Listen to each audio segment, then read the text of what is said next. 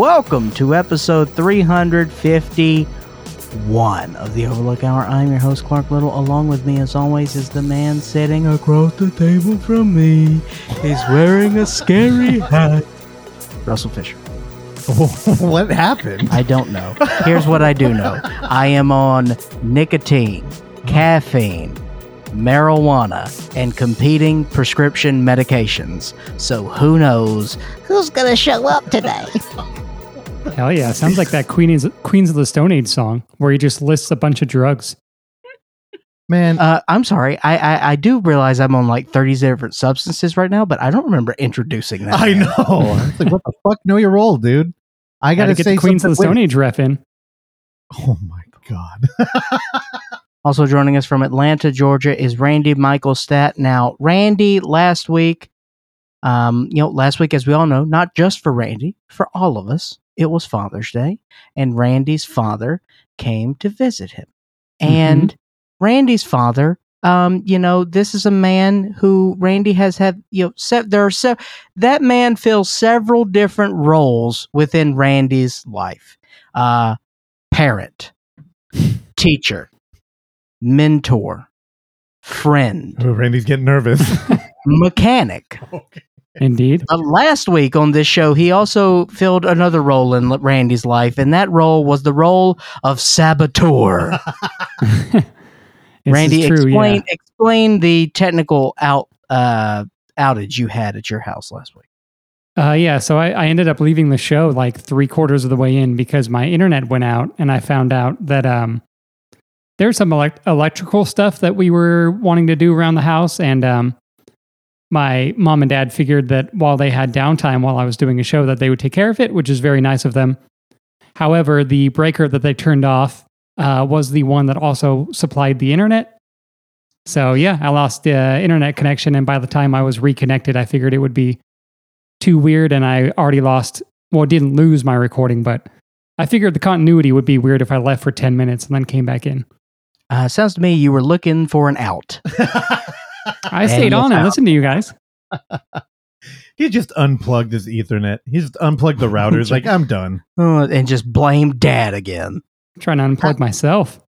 Now, how how, how did it play in the episode? As a, you know, I don't listen to our show. It was very good. Ra- yeah, I think it was fine. Also, Randy did a very good cut. I forgot what it was, but I think I in the original record there was a long a pronounced amount of silence before I came up with my answer. Randy cut that out. Oh. So thanks. he was yeah. looking out for you. Which if he did that every episode, that would be his full-time Oh, job. hell yeah. Also joining us is Oksana Valerianova Osachi. Hello. Oksana, what's going on? Um, not a whole lot. I don't know. All right, thanks again. Always check in. Yeah, her mic was on, by the way. I don't know why you're so timid today. oh, I'm not. I don't know. I, I I feel like I, I speak loud enough, and then you tell me I'm like whispering, so I don't know. Yeah, because he's gaslighting. Look, you got to keep women on their toes. If she's too loud, she gets the soap in the I like to keep women on their knees. I want to know if Randy's going to cut that silence out. Negative. I was talking about blowjobs. Oh, Now, how's how is everyone? How do we have a good week? yeah, you know, um, I have uh, something I want to bring up right away. Oh God, It's an apology, and I want to apologize to everybody out there. I don't believe it. I uh, I did something very controversial last week. You watched And- Cuties again? That's a Visitor good cute- reference. dude, Visitor cuties. Visitor meet cute. No, not visitor. Visitor cuties is better. Mm. Anyway, I have a very serious apology to make. We did I did something very controversial last week, and uh, there was a huge amount of backlash. And I know you, everybody knows what it is, so I, I don't even know if I need to bring it up. But I, I want to be clear. The uh, Instagram story I posted, where I said this this is overrated, and I had a picture of a movie theater while going to see the thing. I was talking about showing up early to the movie theater. Uh, again, I, if I'm being serious, I was a little braced for having Annie Hardy on here. I'm like, oh, people are going to be, they're not going to dig this because, you know, not a lot of film talk, a lot of politics and like culture sh- shit. Only positive feedback from that. And, and I, it's very reassuring in the human race that we can like love and enjoy art and not be dicks about it. Yet, that post I made where I was like overrated. Oh, and I put hashtag the thing. So much vile hatred Well, yeah. so many DMs and people go like, and then I, so I was like, you know, maybe I should clear this up. I put up another story and I said, hey, I wasn't talking about the thing. I love the thing. I was talking about showing up early. More DMs where people were like, I saw that last one. I didn't say anything, but I thought like, what the fuck's wrong with you? I couldn't have been more wrong about what to be worried about that week. Well, because this is one of the more celebrated films of all time Dude, Vito within your within your community. I know. And it's like, you know, I have a weird relationship with John Carpenter now because I used to think I was cool for saying he was my favorite director because Yeah. that was not a popular thing back in the day. Now it's like hack. Yeah, You're like, because Ghost of Mars came out I and know. everybody's like, "This is our guy." dude, him riffing with Slash. People love it. Good. And I, I couldn't have been more shocked when Vito sent me Vito Trigo, our beloved friend, who has a video up with Terrell covering all the Scream franchise. We love this man. He sent me three videos of him just going, Are you fucking kidding me? And him staring into the camera. Also, he's got a, a beautiful little boy. There's some like baby, there's like, what are those things that spin around a cradle? What? A carousel? A mobile. a mobile that playing music in the background. That's in. Alabama. there's some there's a Alabama national anthem playing in the background. It's very uh it, I again, I apologize. I'm sorry. I love the thing. Um also David Robson, another beloved friend, uh reached out on his other Instagram account where he has his three monkey friends that he goes to see. Now again, that's not a racial thing, right? He has three stuffed monkeys that he brings to the I don't know movie that's better. he brings them out and they take photos with and it's it's very cool i love them i love the monkeys well the monkeys jumped on instagram started talking shit about the fathom event they're like the monkeys say that it's being projected in the wrong aspect ratio and the sound quality is garbage well i had a blast i I thought also had a I blast. thought it looked great, and uh, honestly, we've we've made a transition. This is a little inside baseball, but we've gone from one mall theater to a theater that seems like it would be in a mall, but there's no mall attached, and uh, it was great. I loved it, and I think if we were at Tanforan, it wouldn't have been the same experience. Had you seen the thing in a theater before? I don't think so. I have not. I might have a long time ago at like the Castro or um speaking of theaters with a weird reputation now. I've been seeing a bunch of articles of people writing why I will never return to the Castro theater and shit. Yeah. But I, yeah, I'm not going to get into that. Um no, I hadn't I hadn't and I got emotional by the end and I feel fucking lame every time, but It was it was so fun. It was so great. dude the thing is one of those uh it's a very uh important film in my you know current love of horror movies. And uh yeah watching it. It's something about kurt russell and keith david too in that movie. Yeah. it's like they're the fucking coolest duo. And now when i when i made that post and i said you know the overrated thing i did get one response where someone's like i agree. And i'm like oh what the f-? no it wasn't you randy. He raised his hand but it wasn't.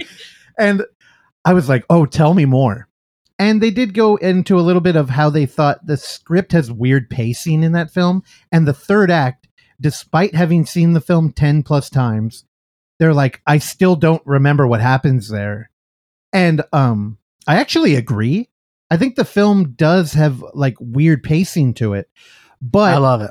and I've seen it dozens of times, but I can never remember who's what. Like I always think certain characters are the alien when they're not. To me, I think that's a bonus though. That's a feature, not a bug.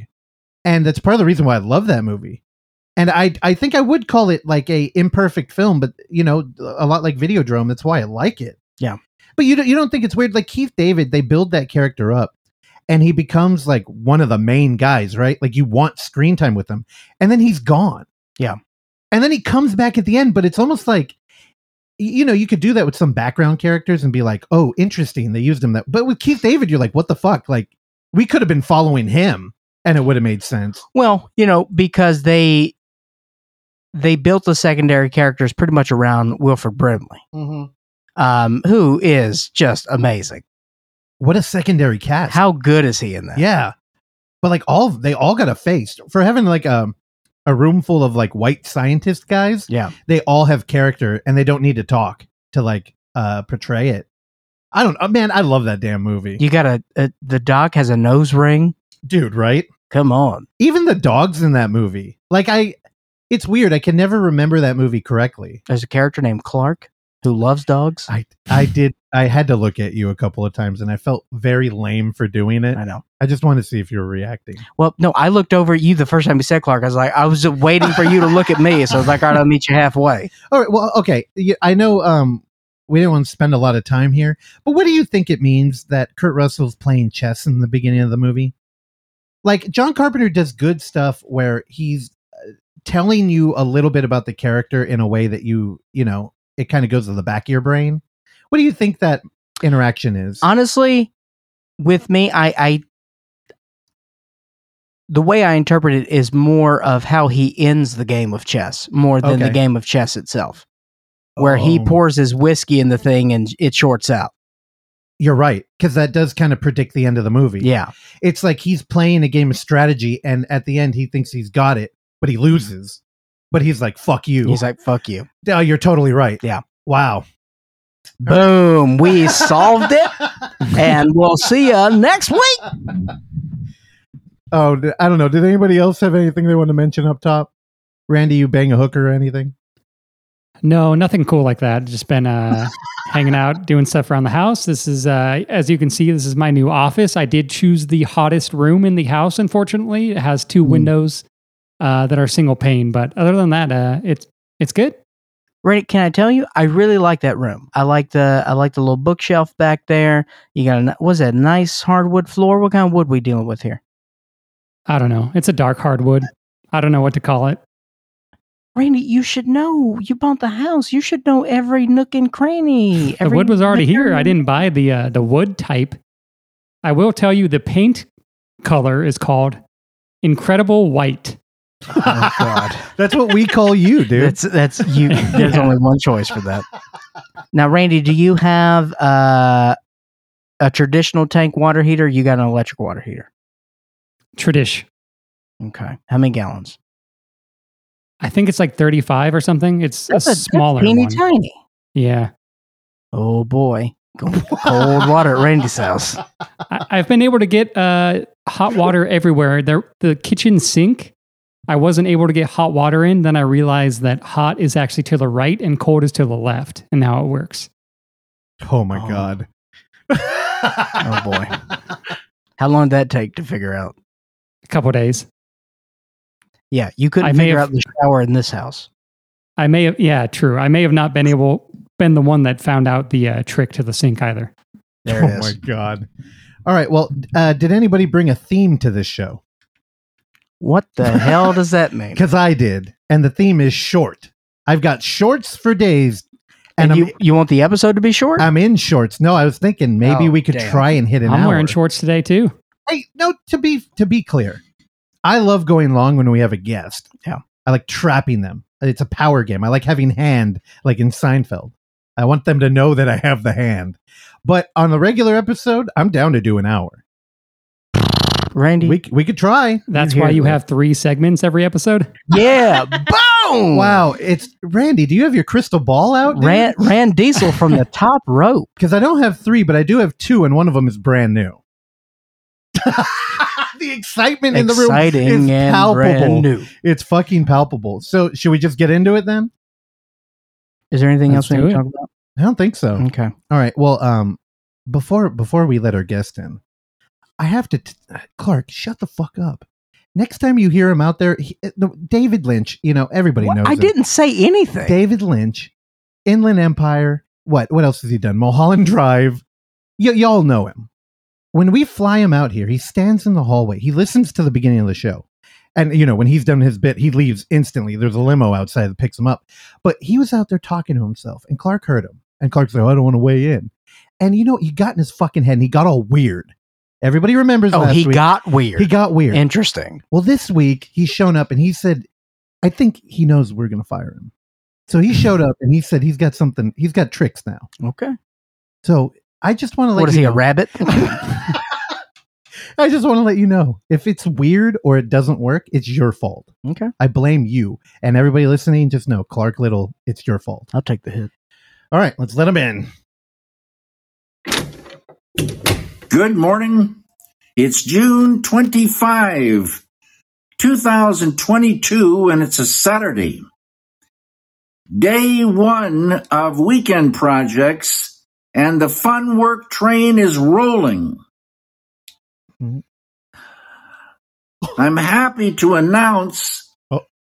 four additional dining cars have been added, bringing a total of seven now, seven dining cars, each dedicated to serving fine food, treats, drinks, including hot, fresh coffee.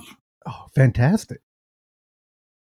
Two additional observation cars have been added. Damn. Beautiful, clear glass domed observation cars. So anyone who wants to can spend some time watching the beautiful world go by.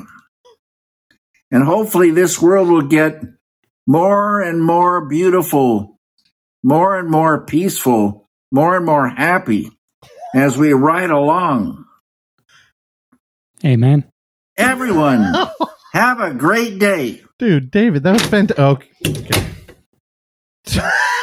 I don't even Solid. Good week. I don't know what I don't know. Is it that's not really better writing. He just added a whole nother train.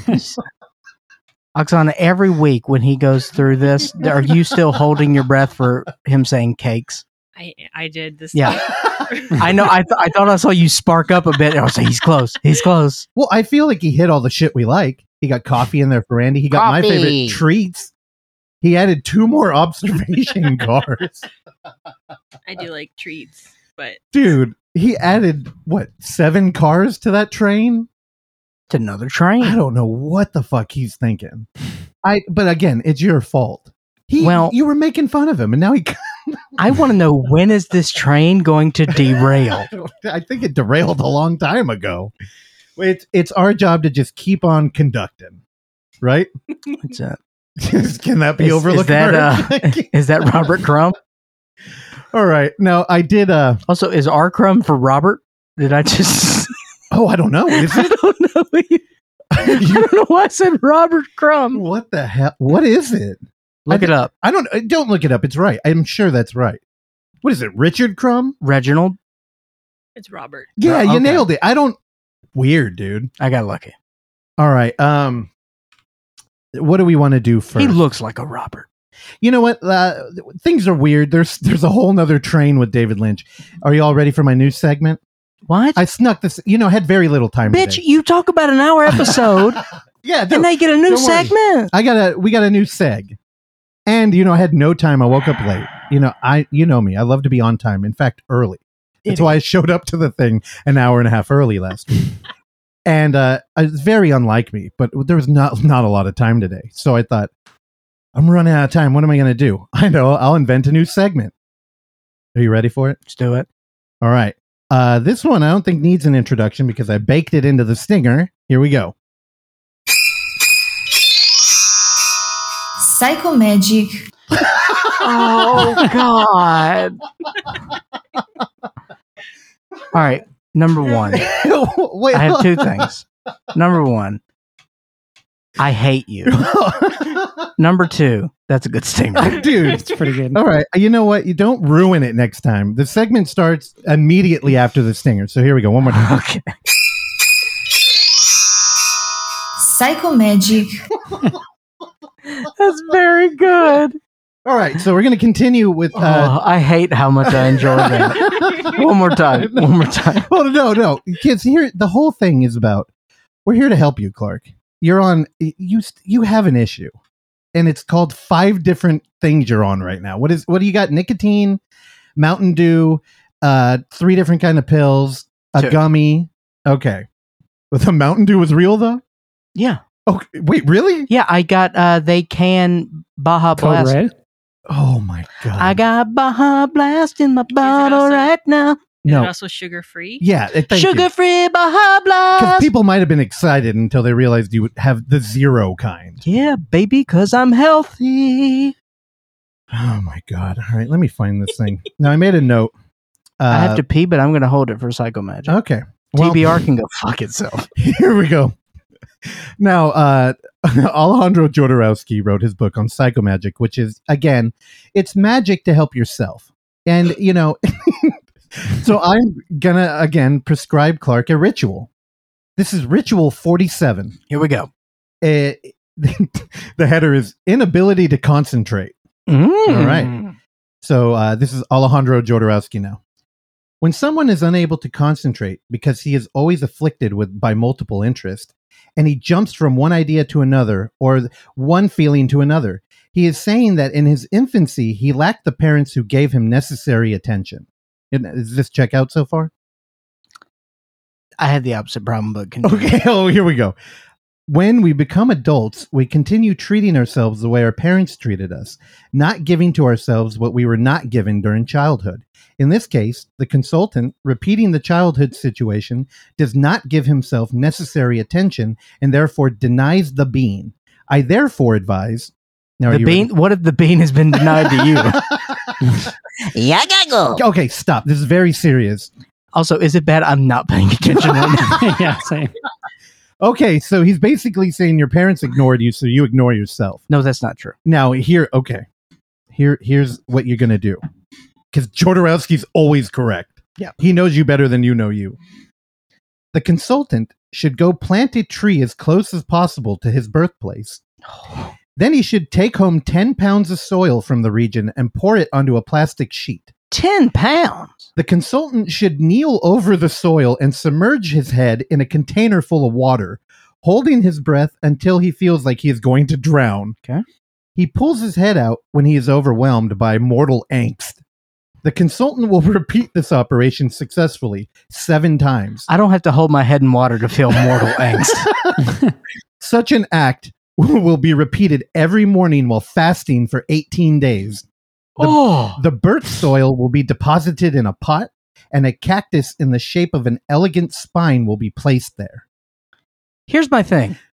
If I do this and it doesn't work, what's the warranty on Psycho Magic? No, no, here- Is there a warranty? Here- here's the thing. Uh, to play into the bit, I don't really give this context, but in his book, he does write in the beginning that, like, you know, you tell the knight to go slay the dragon because part of the ritual is just the act of being so committed to fixing the problem that your brain will get on board with you. Sure. So I think part of this is being utterly ridiculous and doing if eh, fasting for 18 days is like the sub part of That's that. Jesus level. That's a lot. And I think it's just, you know, if you spend this time to fix this problem, your brain will catch up with you and, you know, you'll do it. Um, as far as the birthplace soil, I, Yeah. I don't know. We'll see how it works. So check in in uh three weeks when Clark comes back, um, having almost drowned himself and avoided uh, mortal angst. and go on a David Blaine length fast All right, you ready for the stinger? last time. Psycho Magic. I love it. I love it so much. How long did David Blaine do like a long fast?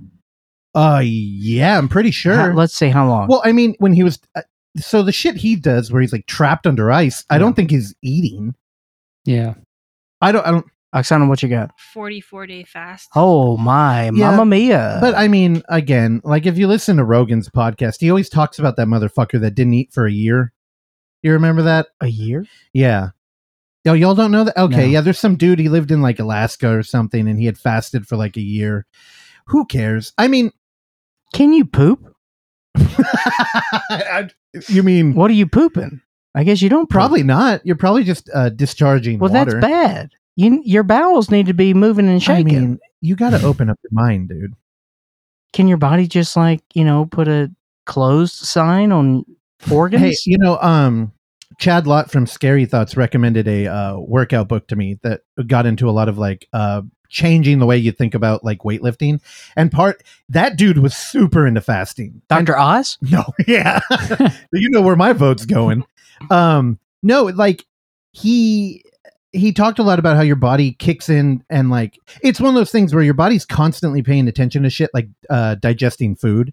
So like if you work out really hard and puke or see people do that, that's your body saying, "Hey, I'm done with this. Like we have more important shit to do, like uh mend muscles and shit." Where if you don't eat, your body starts doing a bunch of other things. And Yeah. cor- like so people say they get um their skin starts to get like a lot clearer. They'll uh start to remove a lot of um oxidants that have been in their body, but also your immune system is supposed to like shed a layer of cells that have been like kind of tired and like replace them. So I don't know. It all sounds like good shit. Yeah, Uh, but I really like the kookaburra wings at the Outback Steakhouse. well, they're gone. So They- what are you gonna do? I'm telling you, I no, I have gone. I've tried to find Reddit threads to see if the kookaburra wings have disappeared from all Outbacks. Holy shit! But apparently, they just run out at this particular Outback. So, have I thought about driving to another Outback in adjacent counties to ours? Yes. Dude, what are you? You're on eight chan looking for kookaburra wings. Be careful. You don't want to see any images that pop up under that search. Um. Anyway, we got one more to do. The TBR Report. Brought to you by POVHR.com. All right. Again, uh, TBR report. Team up with our found footage explorer and adventurer and creator editor King Thomas Burke, who um, I guess he got the memo today, where because he sent me two short films to watch. See, me and him, we have a connection. I wish I had this kind of connection with anybody else that worked on this podcast, but we get it. We live in different states, and he knows what I'm doing. He knew I was crafting a beautiful short film episode, and I didn't even have to articulate it to him. Anyway, I'll let's get into what uh, Tommy Boy wrote us. Uh, here, here's the subject of this one: TBR report. Yes, another J horror. No, you won't be disappointed. Tom writes, "This week I want to make it easy again with two short films. I don't, I don't know what he means by easy again. The short films almost give me more problem. I'm sorry, I'm uh, diverging away from the email here, but uh, a lot of the times like we used to do short film review with the overlook theater and the problem is you don't really know where their place in culture is. Like we do a film fest and you need short films for that because you want to pair them with the movie. It actually helps you set up a feature film. But when you're at like home and you have friends over it's not like you're throwing on short films to entertain them although you probably could it's just a lot of great short films don't actually get released. They get put on blu-ray bonuses or they end up buried on YouTube with links that aren't available to the public. So again, I don't know how why you think it's easier, Tom, but uh he's got some bangers this week. Anyway, back to the email. Perhaps I may be jumping the gun on this by saying it's going to be an easy breezy. Uh, again, sorry, Tom. I to- I jumped the gun there. Anyway, because although one could say it's moderately frightening, I think there's more to be said about what isn't actually said, so to speak. And that creates a bunch of cool, thought provoking shit. All right, I have no idea what Tom's talking about now. Uh, I will not exit the email again. so this is the fir- so this is the first in a 12 minute short. Wait, so this is a 12 minute shorty titled "My House Walkthrough," taking place inside the man's house following a typhoon that occurred during the middle of the night, which now compels him to give us a walkthrough tour. Basically, the hurricane's aftermath. By the way, I think the West refers to typhoons as hurricanes, right? Gosh, I'm going to feel so dumb if I'm wrong. Confirmed. All right, uh, checks out. Anyways, the dialogue gets confusing, both practically and metaphorically speaking, seeing that we're told the entire narrative uh, through voiceover text, which doesn't accompany any actual voice sound, if you will. I'm air quoting here. So the subsequent journey ends up displaying an eerily quiet sort of vibe, which I thought was cool.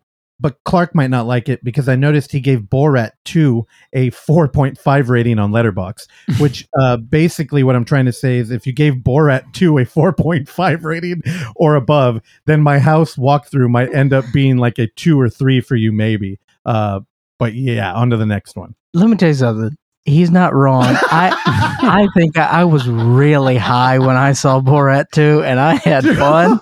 And apparently I'm the only person that had fun. Dude, you really gave it 4.5? I guess I did. Now, uh, now Tom continues because he did recommend two shorts, but I want to stop here and talk about this one. So, my house walkthrough is uh, it's a Japanese point of view where we're literally in like a fucking. It's like PT the game. It feels like you're in a Silent Hill video game, and we're walking through a hallway with a camera. Again, these are my favorite things in found footage. Um, it's a direct one directional light and we're looking at a devastated house. Now, the the atmosphere of this short is scary, right? Like you watch it and it's like if you walked in a room and some people were watching this, your my instinct would be like, "Oh shit, what are you watching some dumb horror thing?" But because we're dealing with found footage, the thing that's undeniable is, well, this is a real location. Like they like this isn't like a company. It's not like a production. Like so this place fucking exists and it is terrifying. It looks dilapidated in a way that you would never do to your home. And um I say it's like PT because we're moving through and we're just exploring. So he looks through like holes in the wall or like uh doorways that are open and he'll walk down the hallway and get and he'll be like, "All right, uh this left here takes me to another hallway." And he turns and you get lost in this like infinite loop of devastation. Now, something that we never do uh, really amplified this for me. And uh, because I, I wasn't joking when I said we didn't have a lot of time to prep for this one. So me and Oksana watched it after our interview that we just did with um, Ilan that will come out next week.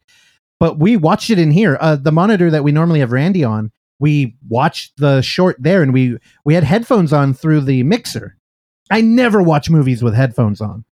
Man, did it help it actually started it it made my brain start I've turning. been telling you this for years. yeah, but it's Great. hard. So here's the thing: y'all are fucking lone wolves, dude.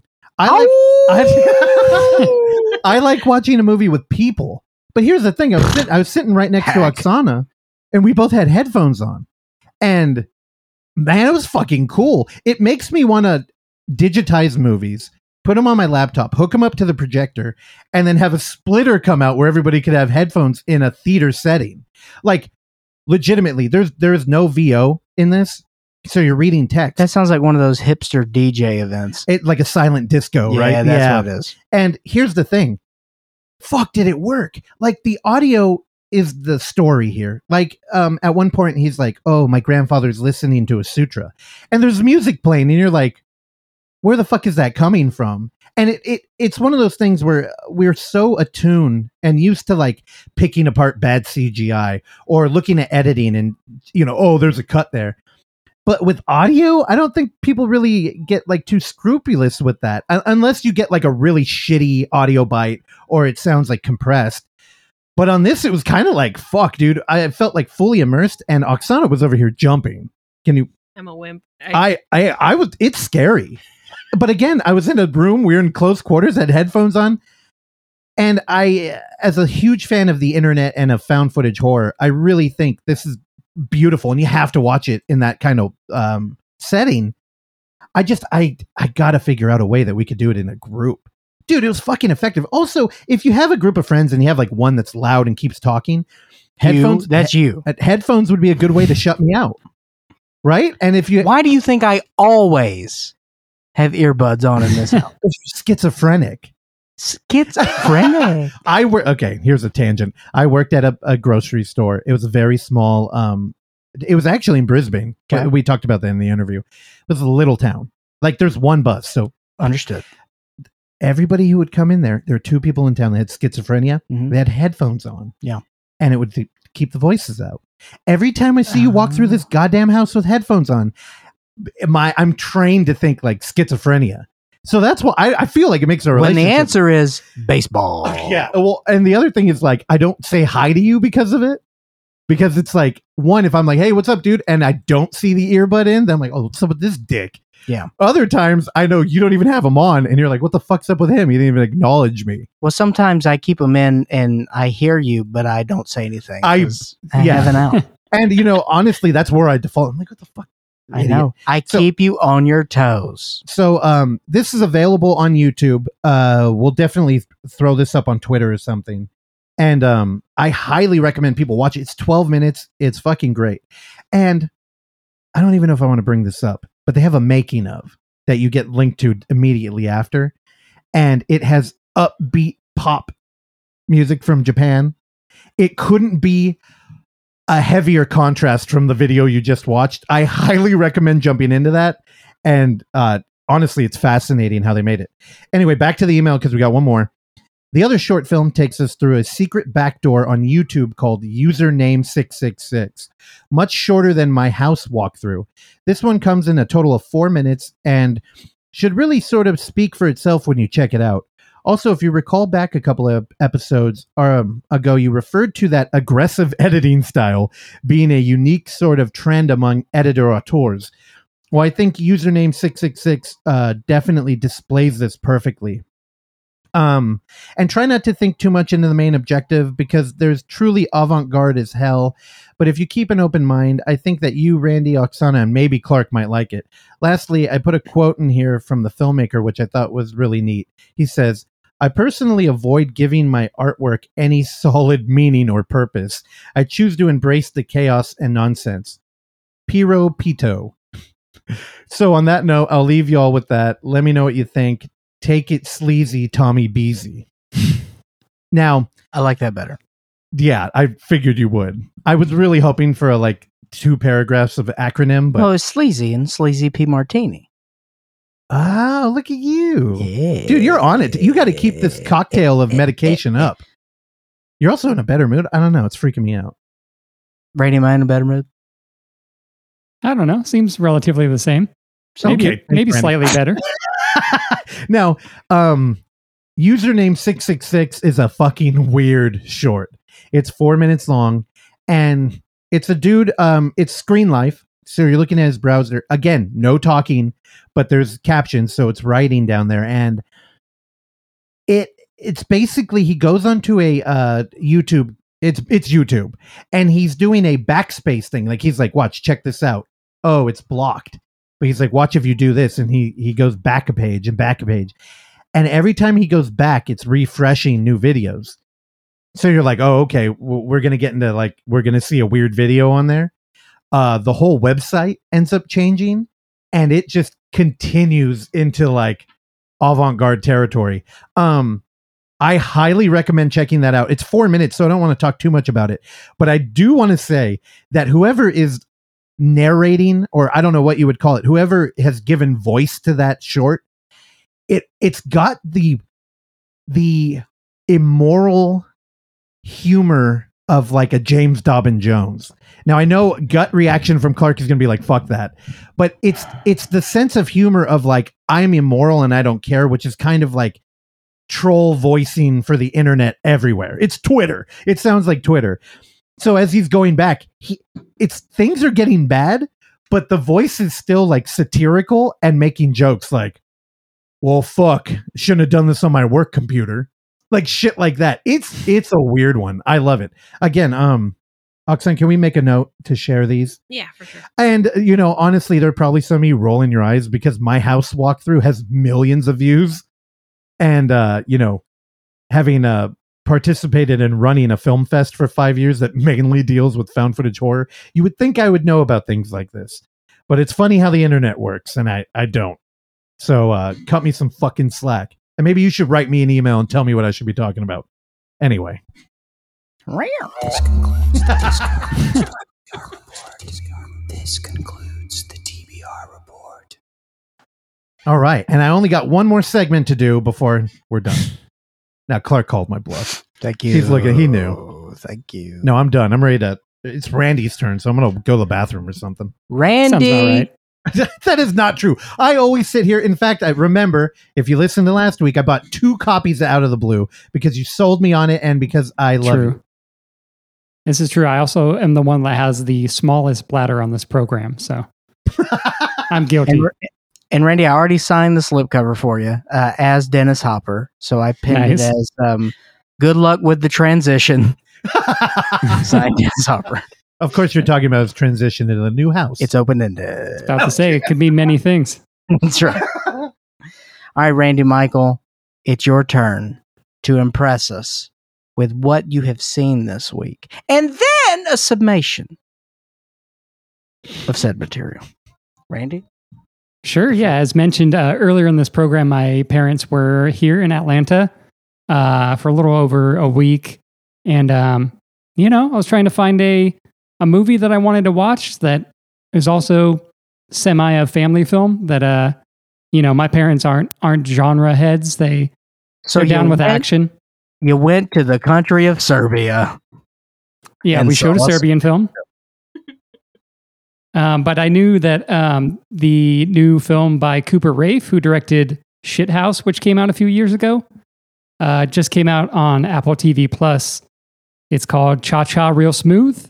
Um, so I texted um, friend of the show, Robbie, who um, had already seen it because I seen him log it on Letterboxd. I was like, "Hey, is this is this chill for uh, with parents?"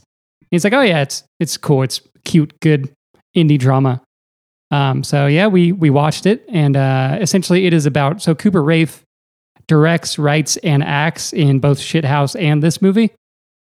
Um, this also features Dakota Johnson, Leslie Mann, and Brad Garrett. Oh, that's Um, a and- cast. Pretty good cast, yeah. Um, for his Brad second movie, you got some, you got some, uh, you got some, got some heads in here for sure. I like Tom Skerritt. Yeah, more. and Brad. Oh, Brad Garrett, Tom Garrett. Well, let me tell you something. Brad Garrett has got a head on him because he's not feet tall. dude, my favorite podcast, Garrett Thoughts. nice. I don't hate it. you wanted to. Also, I'm sorry, I'm late with the soundboard, but I was ready. Genre. there we go. so yeah, in Cha Cha Real Smooth, Cooper Raiff plays Andrew, who just graduated college, uh, and he moves back home to Jersey with his family. And uh, once he gets there, his little brother uh, says that he will be attending a bar mitzvah, and he uh, essentially Cooper Raiff's character gets convinced into taking his brother to said bar mitzvah. Oh, Matzel.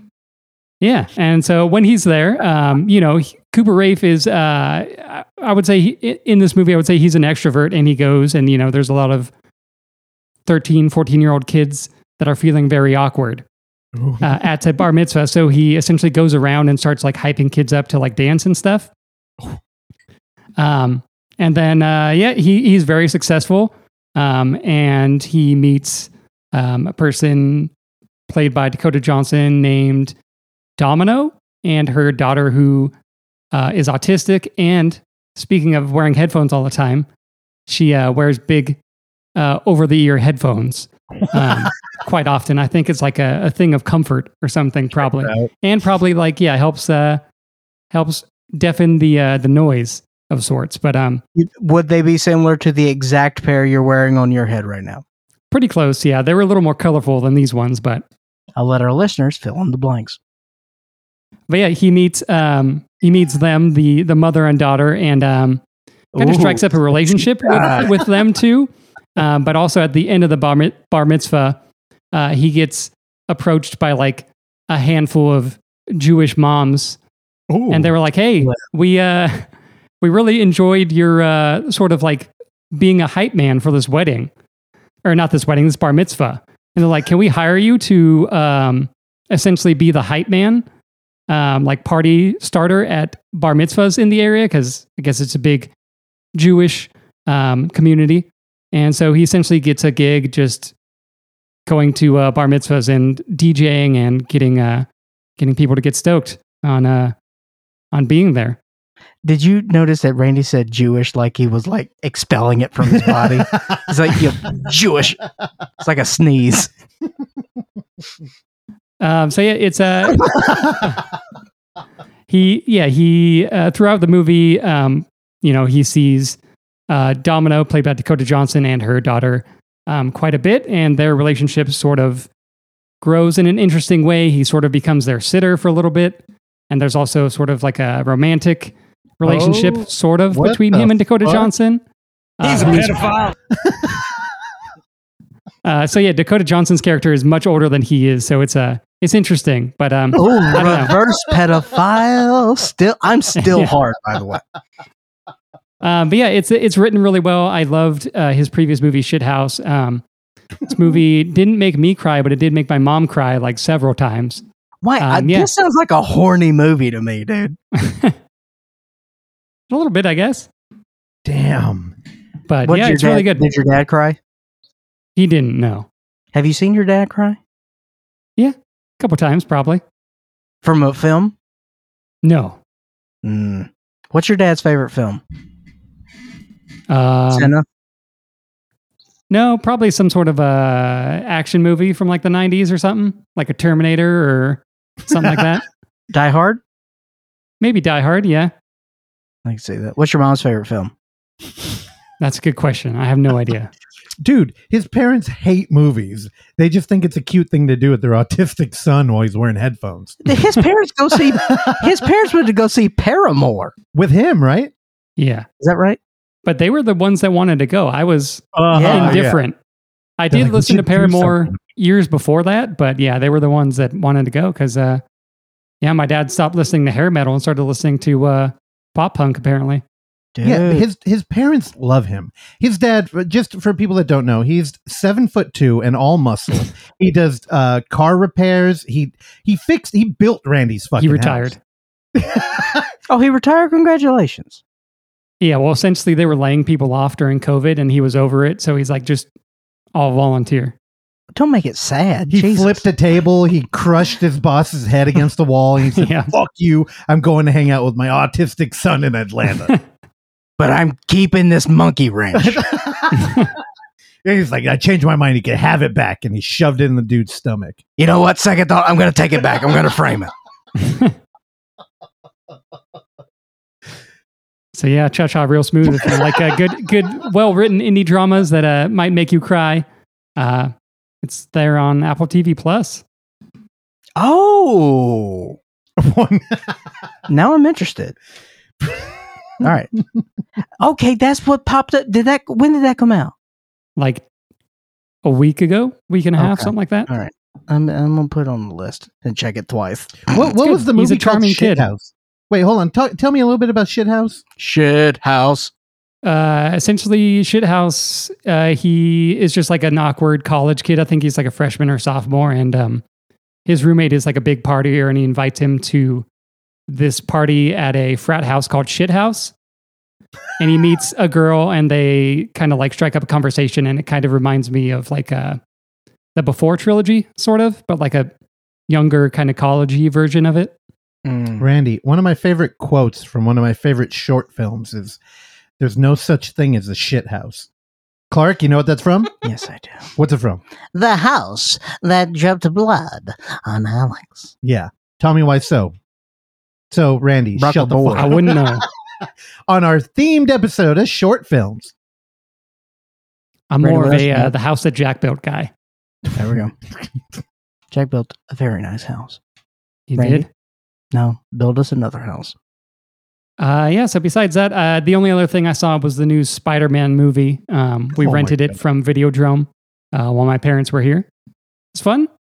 But uh, besides that, I uh, bought a ticket to the Chattanooga Film Festival, digital, virtual, whatever you want to call it, and watched a couple things. I will say that I finally watched friend of the show, other Robbie Banfitch. I watched The Outwaters this morning. Oh, tight. Yeah. Yeah, very good. I'm bummed that I missed it uh, in theaters during the Unnamed Footage Festival um, while I was getting dinner and hanging out with another friend group while I was in California. But uh, stoked to finally check it out. Really dug it. Really dug the sort of loud and abrasive sound design and uh, gets really sort of like experimental uh, towards the end, just like, you know, with all the like sort of like darkness and sort of like the flashes of uh, stuff. And yeah, the audio stuff was really cool too. Um, really gross, really good ending. Um, yeah, thoroughly enjoyed it. Damn, Randy, we could have used you watching that movie. The Outwaters is one of those films that, um, you know how everybody's like, oh, you'll like it or you'll hate it. then there's those movies where it's like nobody has like a laxed opinion about it.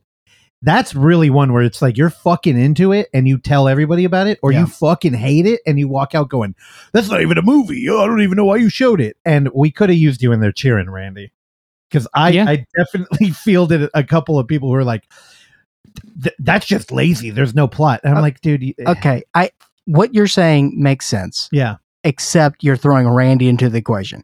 So by having here's Randy cheering. I know. yeah, it's good. Yeah. Yeah, Well, that's true. He honestly, he'd probably be like, he's got a point. It'd be like, you don't agree with him. Yeah, it's good. Yeah. That's good. Because I'm a coward and I just agree with whoever is closest to me. Also, you know, here's a little um inside baseball from people who work in a film uh, fest. Uh, Madeline is a warrior of like networking this kind of shit. She also loved that movie, so she, I believe, reached out to Chattanooga and was like, "Hey, you guys should probably show this thing." Ah. And um, I and feel, let us get a cut. I, right? No, and you know, I feel a little guilty sometimes because me and Clark put a lot of energy into the show. So the you know the extra like downtime energy you have where you could do that kind of networking, I just don't. So I love it whenever we have like crossover movies that show at other film fest, and half the time I'm like, Madeline, did you reach out to them? And by the way, R.I.P. Marbles, but yeah, I I don't know. It's I don't know. Maybe we could take a little bit of ownership and be like, Randy got to watch it because we programmed it, and then they were like, Unnamed Footage Festival knows what, what's up, and then you got a second chance, Randy. So uh, thank Marbles. Yeah, I did try posting uh, in the Chattanooga Discord. They have a uh, thread for each like feature film, Oh my God, and I did try posting uh, that I missed it at F, but I'm glad that I watched it. But um, apparently, uh, it it wouldn't post for some reason, so I got to try and plug F again in there later. oh my God. There we go. Another movie I watched this morning is called Chicken House. Oh my God. 82 Chicken minute shit house? Chicken shit house, dude. 82 minute uh, feature uh, directed by Kate Jones. Uh, it says it's a sub- subversive comedy about three small town actresses uh, taking in a mysterious new roommate from LA. The mysterious new roommate is played by Kate Jones, uh, the director.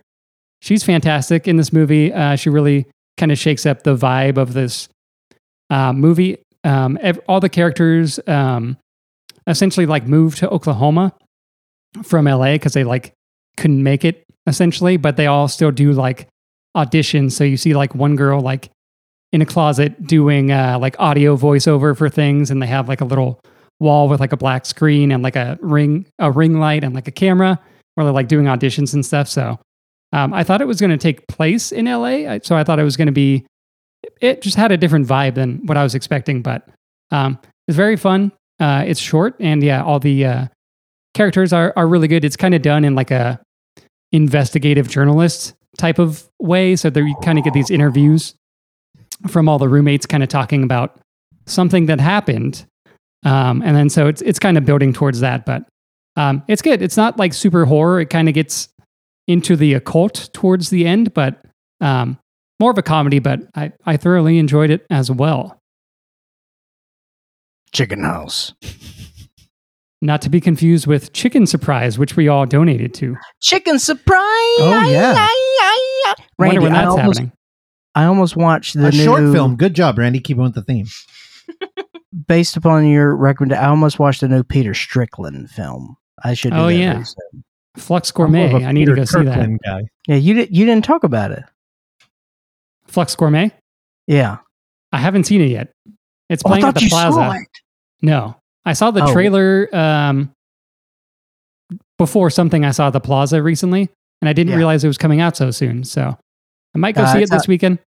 Yeah, it's out on VOD. Um, do you know Ah. Peter Strickland had a new film, No, no, I didn't. Flux Gourmet? It's about um, a guy who creates music with culinary um, Oh, instruments. it sounds right up your alley. What's it And called? Asa Butterfield from Hugo is in it. Oh God. yeah, All right. Dude, the trailer looks really good. Feature.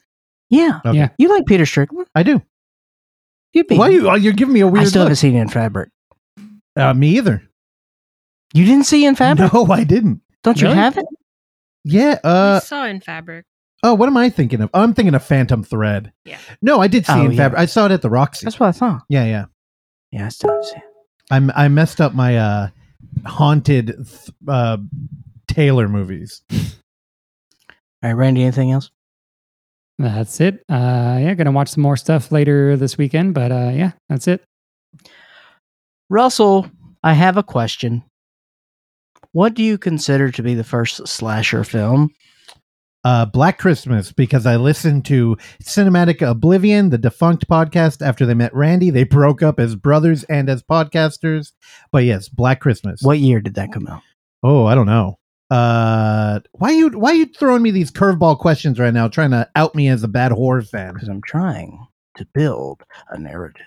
Uh, seventy four, I think. Oh, 74. can somebody check that, please? Yeah. Also, I've barely met them. Just say yes. Yes. okay, yeah. Oh, yeah. See, I knew it. Well, according to one Mr. Joseph Robert Biden. Briggs, Oh, that. This film from 1979 is one of the first slasher films. Oh, one of the first. Well, you just changed it now.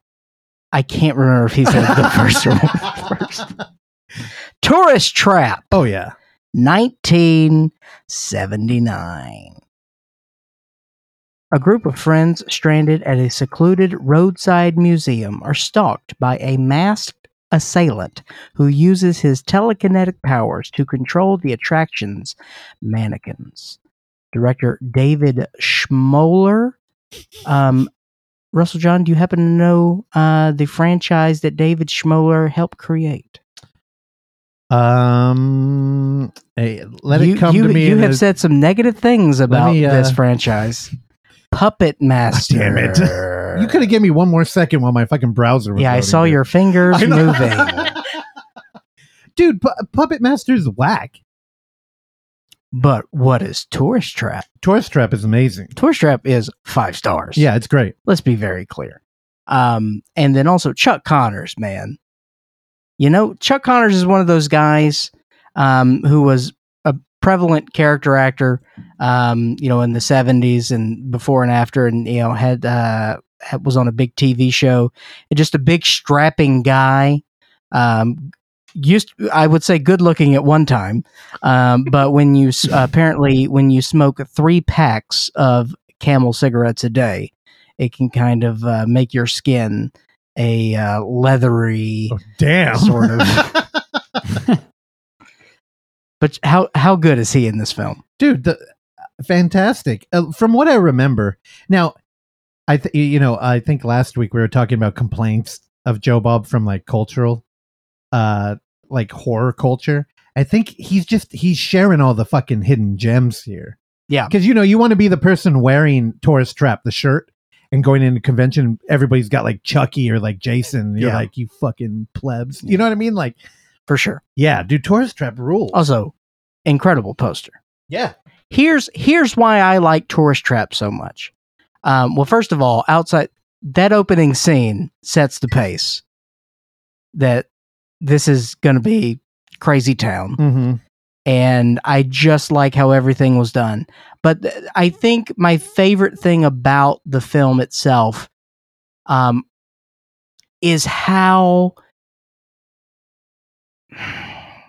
it's perfectly imbalanced with its rules of the mannequins. Does that make sense of how I'm explaining it's that? inconsistent. Yes. It but it is. I would say it's meticulously inconsistent. Yeah. Because it just I don't for whatever reason it all kind of comes together in this symphony of madness and chaos. And I just really because there's no predicting what's going to happen Mm-mm. because of those inconsistencies. Like any doll can do anything. They can talk. They can look one way. They can look a completely different way. Some can move. Some can't move because it's all up to him. yeah. And he's the puppet master of all these puppets. Um, and it was ju- it's just fantastic. Yeah. It's got a really good uh, look to it too. Yeah, It's it's got that like Texas Chainsaw vibe going. it does. Yeah. It does. And it's um it's also there's some harrowing moments here. Um for example when he is is killing one person and he's putting on the plaster of their face and is just very calmly telling them how they're going to die and they're just slowly going to suffocate and their heart's going to stop. It was just like the way it was done. Um that that was that was harrowing. Um and the way Chuck Connor, Connors delivers it, and um, you know his his mania, Um, but I, you know, and I also love that old timey Dr Pepper machine in the background. Do you know? I always thought um, Tourist Trap would pair well with the remake of House of Wax. Oh, A lot of similar themes 100%. and like Joe Bob mentioned that and Oh, said that- really? said that that House of Wax essentially was a pure ripoff of Tourist. Trap. oh yeah, no, totally. But um, Tourist Trap's better. Tourist Trap is great. Randy, I honestly think you would enjoy Tourist Trap. Yeah, I'll give it a shot. Sounds good. I still haven't watched any Joe Bob Briggs, so maybe I'll do it that way. I mean, I'm kind of getting annoyed with the cutoffs, but like I just I just enjoy his uh you know ramblings. well, imagine watching the film without any of him. I could see that being a deal breaker too. Especially, you know, it's interesting because with you two, you guys listen to a, you guys watch a lot of visual podcast. So I feel like it's almost kind of like blending the two worlds. it really is. Yeah, and on. I, you know, I'd never thought of it until just now, but it's kind of an interesting format. Yeah. And remember when we were talking about doing internet stuff all the time? I feel like he was before his time and now he's back. Y- well, see, it was a different thing just because of the commercial breaks. Yeah. So instead of having like a car commercial and then cutting back into a moment in the movie, you would have him kind of reset it up. Where I mean, it it made sense then, but like now, I don't know. It's a different thing, but it's still kind of perfect. I don't know. I I really meant to try and watch uh, the new one last night to actually participate and like, oh, it's Friday, the new one's up. But yeah, I, don't didn't. know I don't know this uh, impromptu Joe Bob segment that I've I been know. stretched out for weeks and weeks. Yeah. So I will stop. It, it's fine. Uh, but I did that was uh, the one film that I watched on my own this week was Tourist Trap. you did you made a Terrell's Day mentioning that Darcy was a porn star. He's been talking about that on Blu-ray Tuesday. Uh, Terrell also does a podcast. You know, I I'm a terrible friend. I should have been mentioning What? this. It's called CNT Unfiltered. Uh, I believe now it is on like Spotify and stuff. If you want to check that out, go for it. But um, he's just been talking about you mentioning Darcy as a porn star all the time. Also, he's been kind of brutal with her because of uh, her wardrobe at Sinister Creature. See, we're opposite ends on that. I thought she looked the more the most like a human I've seen her. oh, he he described her as looking freshly fucked. Just her hair. That's yes, pretty because good. of her hair and her like wardrobe change. I I Well, the wardrobe non-change because she wore the same thing both days. she did change her wig though. So that's what he was. Yeah, Let me tell you something. If she got fucked at that convention, I want to know what was on the other side of the bed. oh man. Yeah, I don't know. I don't. I don't hate the segment. It's just it's kind of weird. Um, recapping a another like sh- I don't know. It's a weird thing.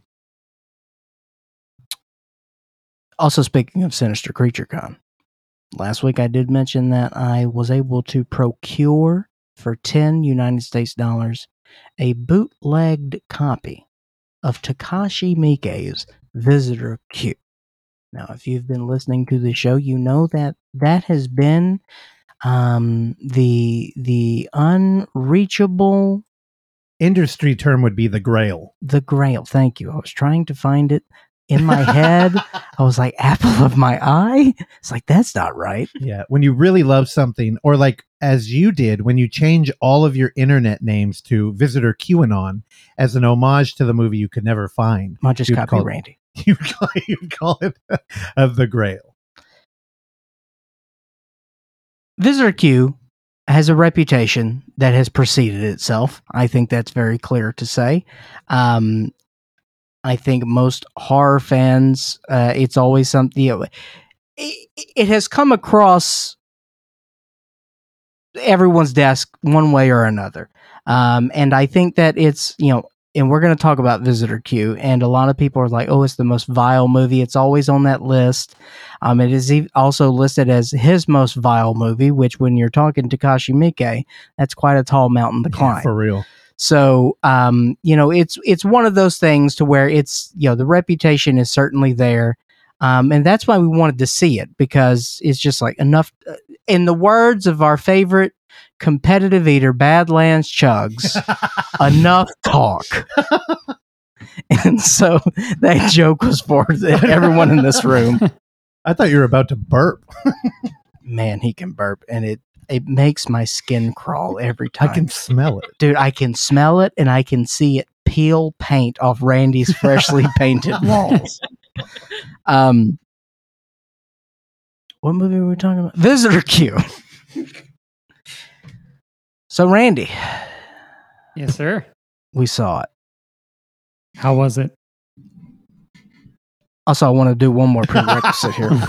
Um, Randy's uh, BFFs over in Atlanta, um, the the Dead and Buried uh, Cellar Dwellers podcast.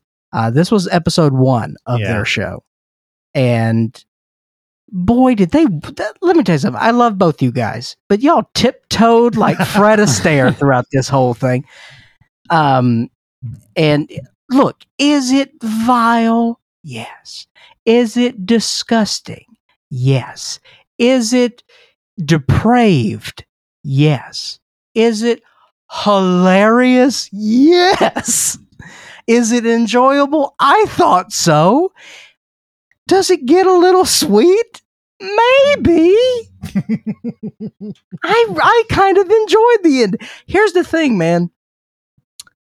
I loved Visitor Q, and I don't give a shit what anyone. I don't care what that means about me. I thought everything worked. And here's my thing. I am a self-professed. I I I cut my teeth, as they say, you know, watching J and K horror. I it so that is like in my early stages of me discovering that I do like horror films. Instead of going back and looking at, you know, the the more, you know, retro films, you know, like a tourist trap. Yeah. I didn't go towards the slasher. I went foreign.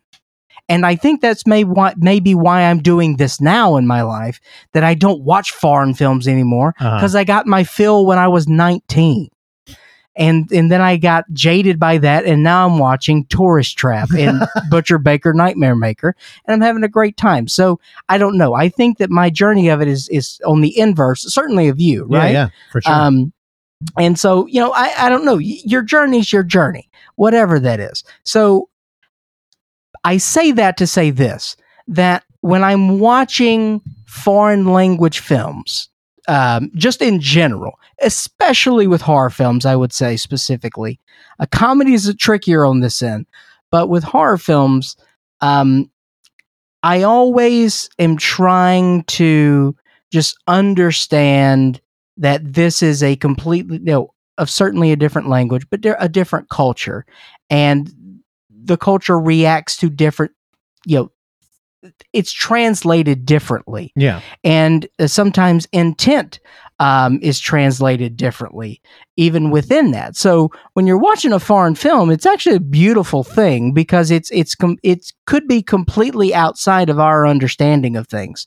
But you kind of have to be tuned into that when you're watching it so I, if this makes any damn sense um, are you trying to are you following a it little bit what sounds like saying? you're you're gonna Yeah. give it a cover. Like you know, it's not that grotesque if you were actually Japanese and you understood what they were saying. But I mean, I think Yeah. that the humor is lost in some of that Okay, because yeah. it is so. Com- and the reason why I kind of pick up on it is because I just love the over delivery of Japanese acting. Yeah. At at at, at high tent at high tense moments, and the father in this um, plays that masterfully. He's great. and uh, you know uh, this the the opening of this film lets you know first and foremost that we're entering into sicko town because the caption um, it has Japanese text and it's translated to um, have you ever done your daddy? or have you ever fucked your daddy? whatever it says and we're like okay we're off to the racist now Randy's nodding. and the guy Mayor, I still don't know if it was his actual daughter. I don't know if it was a role play, but regardless, a little uncomfortable. And then it gets pretty funny. Um, then it gets sad again. And then I get even more sad when bullying comes into play. I even said this is the saddest movie I've ever seen in my life. And then 15 minutes later, I'm laughing and I can't stop. Um, Mental break. so that's the thing. You just right and Yeah. I don't know. I think that there is there's it, it's tricky to get. The, here's what I want to say. It can be tricky to understand the nuance in a foreign language film. oh yeah, it's lost. And uh, yes, Yeah. and I think that's the problem with visit with people's interpretation of Visitor Q because they're they're just so caught up in the grotesque um you know veneer i guess of the film that they don't see the inner workings and the underlying black humor. Or they pay no heed to it. And i and i paid heed my friend. And i just i really enjoyed it. Yeah it was sick and disgusting but um and i don't want to do a blow by blow of the of the film but in the in the third act randall um we have our father who has murdered his Who art in heaven. coworker Thank you. He's murdered his coworker, and then he decides uh, to rape her while she is dead. And he is having intercourse with this body. Yes, you don't feel good when that happens, right? It's, it's a bad thing. By the end of that, I thought this is one of my favorite sequences in film. it was hilarious um while he's having intercourse he's like oh you're getting wet and just his delivery and everything and you know uh, always things always get lost in translation so acting i love the fact that it's amplified because that gives you more to chew Yeah, with yeah. in the scenery Are, are you going to mention why she's getting wet? because poop came out of her. and so now he's he's having intercourse with a dead body and now there's poop everywhere and that that really doesn't deter him.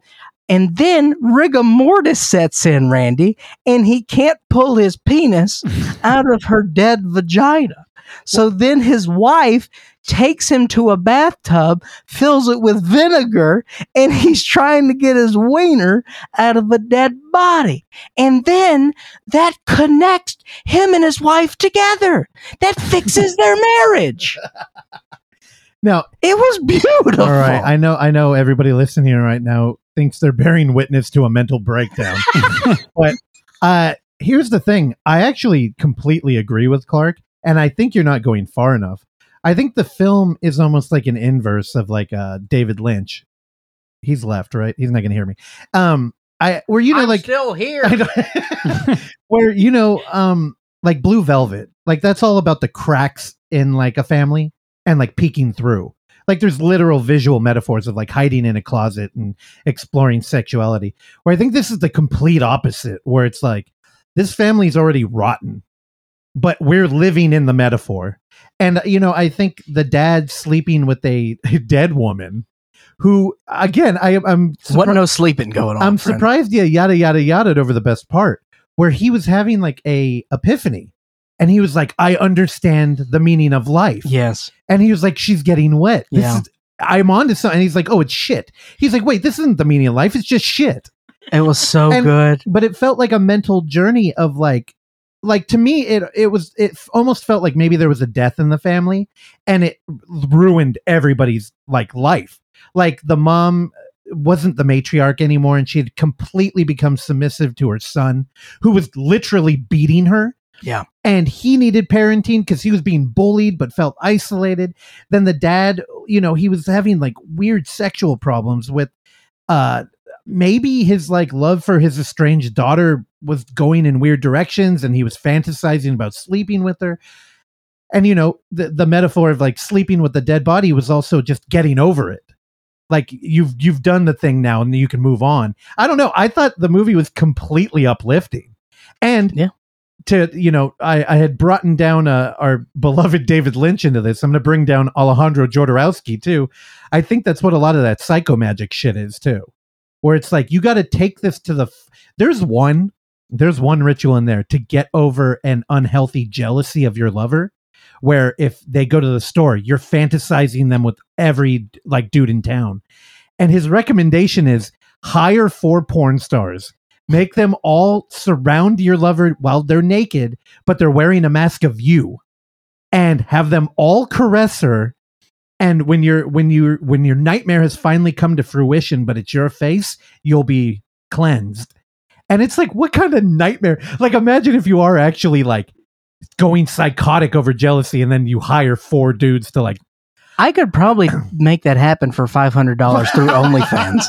But i mean that that extreme when I, i'm like dude it's kind of like visitor q Like this family's so gone that the only way to come back is to go all the way. Yeah. I don't know. I thought it was completely. It was weird too because, like you, everything I've ever heard about this film is just how uh, abhorrent it is. Yeah.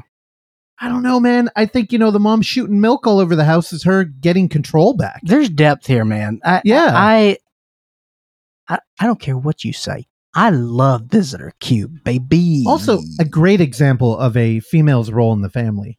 Without the matriarch, the patriarchy doesn't work. And that dude was emasculated and all over the place and weird.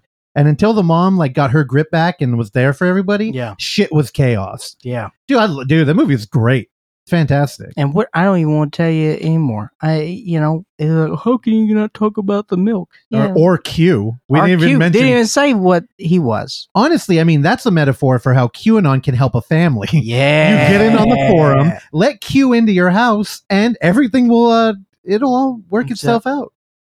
If you can track it down, please do. no, now, now again, I, I say that, guys, if you're not prepared for you know some vile stuff, you should be. Now, you know the, these are two gentlemen that are talking to you that are you know we're dead inside Yeah. at this juncture, For sure. and we've seen a lot of stuff. Um, you know, Oksana herself, you know, she literally edited a snuff film one time. so we've seen, we've pretty much seen it all. And it's just, you know, it's just, it's barely a nub now. It's just, you know, it's smooth. It's nothing, everything goes through. So you need to understand that, you know, this is a slippery slope you're walking into. There's some gross stuff here, but if you're able to be an adult about it, um, there's actually it's it's a beautiful story, and there's a lot to learn here. Um, but it can be tough. I want to be clear on that. But it's also real funny. It's funny that you're only like slightly joking about her editing a snuff film. She censored it, but she definitely She recut a snuff. Yeah, exactly. Nothing's gonna phase to her. get really slow motion on those all those videos to make sure everything was covered up. frame by frame. Dude, she's Russian and Ukrainian. She's seen it all, okay? Oh, I know. All right. Is it my turn now? It's I don't it. know how the fuck I'm supposed to follow that. Normally you give us nothing and it's easy. I could come over here and uh, do a Badlands chug burp and it would be better. No, I, I did two good ones today. I know. It's the fucking cocktail medication. I'm you're tuned taking. in, baby. All right. Well, um, I did see the black phone, but in a pre-episode I'm meeting. so bummed. here, I'm going to be I very had to brief. take ten jerks to a cheesecake factory. you were you were working. Um, I'm not going to give you shit about it. Uh, I will tell you, I went I went into that with the bar so low you couldn't limbo under it, and now, why is that? I don't know it's because like the fucking poster art. It The looked poster art looked all right. the poster art looked like it was um the purge to me. I'm like, okay, we, it's an overproduced fucking mask. Are you And down? Do you like Ethan Hawke? I do. I love him. Okay. Yeah, and I really like Sinister. Yeah, Sinister. But is- here, I here's love the thing. Sinister. I like to come in completely unprepared for a movie. Like I don't want to think about it at all. I already know I want to go watch the horror films, so I'm like, I'm going. What, what's it going to help if I sit here and ponder about what it might be? So I went in there, and all I had was the poster, and I'm like, well, it's called the Black Phone, and that's the poster. This is going to be shit. And I'm like, great. Another another dude who I uh, enjoy his work is going to kill his career. And I went in there, and um, I thought it was I thought it was great. I thought it was a Stephen King type film, but good. If if you know what I mean. Uh, the script was solid, and the visuals well directed film. Um, a lot of ideas in there. They all come together. I really enjoyed that one. I I will definitely I'll I'll stop there. But y'all both got to watch it next week, and then like I'm gonna try to watch it tomorrow. I may watch it today. Okay, you want to rewatch it? I want to get into spoiler territory. Would y'all watch it again? I'd, I'd go again. yeah, hell yeah. Oh, yeah, I totally would. It's You a it's a good movie. Can we go today? if you, no today I wanted to do a ma- movie marathon of a mix of Chattanooga and a bunch of shit. Uh, now It's a long day. I know it is. Let's wrap this bitch up and we let's have fun. Okay. All right. Fuck. I'm down. And I, I did want to mention that uh, there is a handful of you that, and I love you. I appreciate everybody who listens to the show. God knows why you do. But you hit me up with all these movie recommendations, and I feel like I've become a jaded husk of what I used to be, where all I wanted was people to recommend shit. And I'd be like, oh, I'd love it. And I'd love to talk to you about it. I have deleted the two phone games. You Chris deleted? I Chris deleted two phone games that have been um clearly a cancer on my brain, and I feel free. And I answer DMs immediately, and I've been trying to post more on Instagram. So I was gonna do my own marathon of shit that has been recommended or sent to us. Uh, I'll still try and work that in. Um, uh, yeah, okay. I'm not going to go any further with that. I'm down. to- let's go watch it. I think it'll be fun. Um, anyway, back to my reviews. Again, this is the the episode of shorts today, short film episode. I uh, I work with a homie who was on here again. Uh, I think we called him Eddie the Gamer Ghoul at the time. He's uh, fallen deep into virtual LARPing as a vampire. Uh, again with the barely functional gamer. What is this show? Who- oh god. There's a game called V Rising, which is a um, it's still in alpha. He this is- show's never gonna get me pussy. again, I love Chris. He's out there. Um, I'm started. I've adopted the name for him, Vampire Chris. Now I work with him at work. what a name. dude it's good um and he hates it because he used to do actual larping and like he thinks i just larping it, it's nerdy i couldn't do it i, oh, LARPing's nerdy? I mean Cue the stinger. no The breaking news. no here's the thing i think i'd like to think that i you know it takes a lot for me to be embarrassed i have signed up for a larp at a convention and showed up and went i can't do this Oh my have you? i did one time and i was like i went Were up you there dressed? no no I, didn't- I didn't have any fucking costume Okay. which larpers will give you shit about I know. It's like, is this what you're wearing? And it's like, Oh, the bullying and the LARPing community. no, exactly. What exactly. kind of LARP was it? I think it was a vampire LARP. It was that fucking Dundracon. Oh, Oh look, my she's judging me. I'm gonna be single No, because of this Here's, shit. you know what? Because I did one, Oh, what? and it was terrible. It was a Cthulhu one, I think. Oh my. Wait, Some Lovecraft shit. I didn't dress up. It was last minute, and I was like, "Mm, did they get mad at you? Russell's trying to pull this thing. and it No. I won't just work. crashed my fucking. God And there damn we it! go. I Damn just it. thought Oh, of damn something a, a pun on LARPing. LARP DM. Okay. That's On something. that note, I will kill myself tonight. Okay, back to short films. And wait, what was I talking? Okay, so I work with Chris, Vampire Chris, and um, we he plays in the weekly D and D game with us again. Adventure Conqueror King. I'm not that hack that I play D and D. Never be caught dead. Anyway, um, it came up. We were talking about sword and sorcery, and I was like, "Hey, dude." This week we're recording the short film episode of the Overlook Hour. Want to watch a short film? And I introduced him to something he had never seen before, which is Korgoth of Barbaria. Now I know you're Randy and Clark both rolled their eyes so hard I could see it through their glasses. But this was a um, pilot episode of a post-apocalyptic, basically like Conan short. Uh, it, it was a pilot episode of a cartoon show that um, aired on. I think it was a part of Adult Swim programming. It's fucking. It's so good. It's um. It's it's again a post-apocalyptic fantasy thing about a barbarian. Um, I don't know what to do other than recommend it. If you like like Frazetta esque, um, Robert E. Howard type stories, uh, episodic, eh, or if you even love just fucking animation, it was loaded up with a bunch of great voice actors. The animation style was great. It's hyper gory. I and I, and I think the pilot episode runs a total of like 18 minutes, so you can jump right into that but um yeah that it's something that came out fuck tw- 2006 i believe and uh it just popped into my head so i also got to remember i got to jump on Letterboxd so i can rate it because i'm also trying to get back on my Letterboxd Yeah. so fantasy Back fans on your bullshit. yeah go go watch korgoth of barbaria and then i watched another short film called maniac now have either of you seen maniac from two, 2011 No, I've seen the one with Elijah Wood. directed by Same. shia labeouf Shia LaBeouf. Sheila Beef directed short Ooh. starring uh, Kid Cudi, as Oksana likes to call him, Ooh. and it's a mockumentary.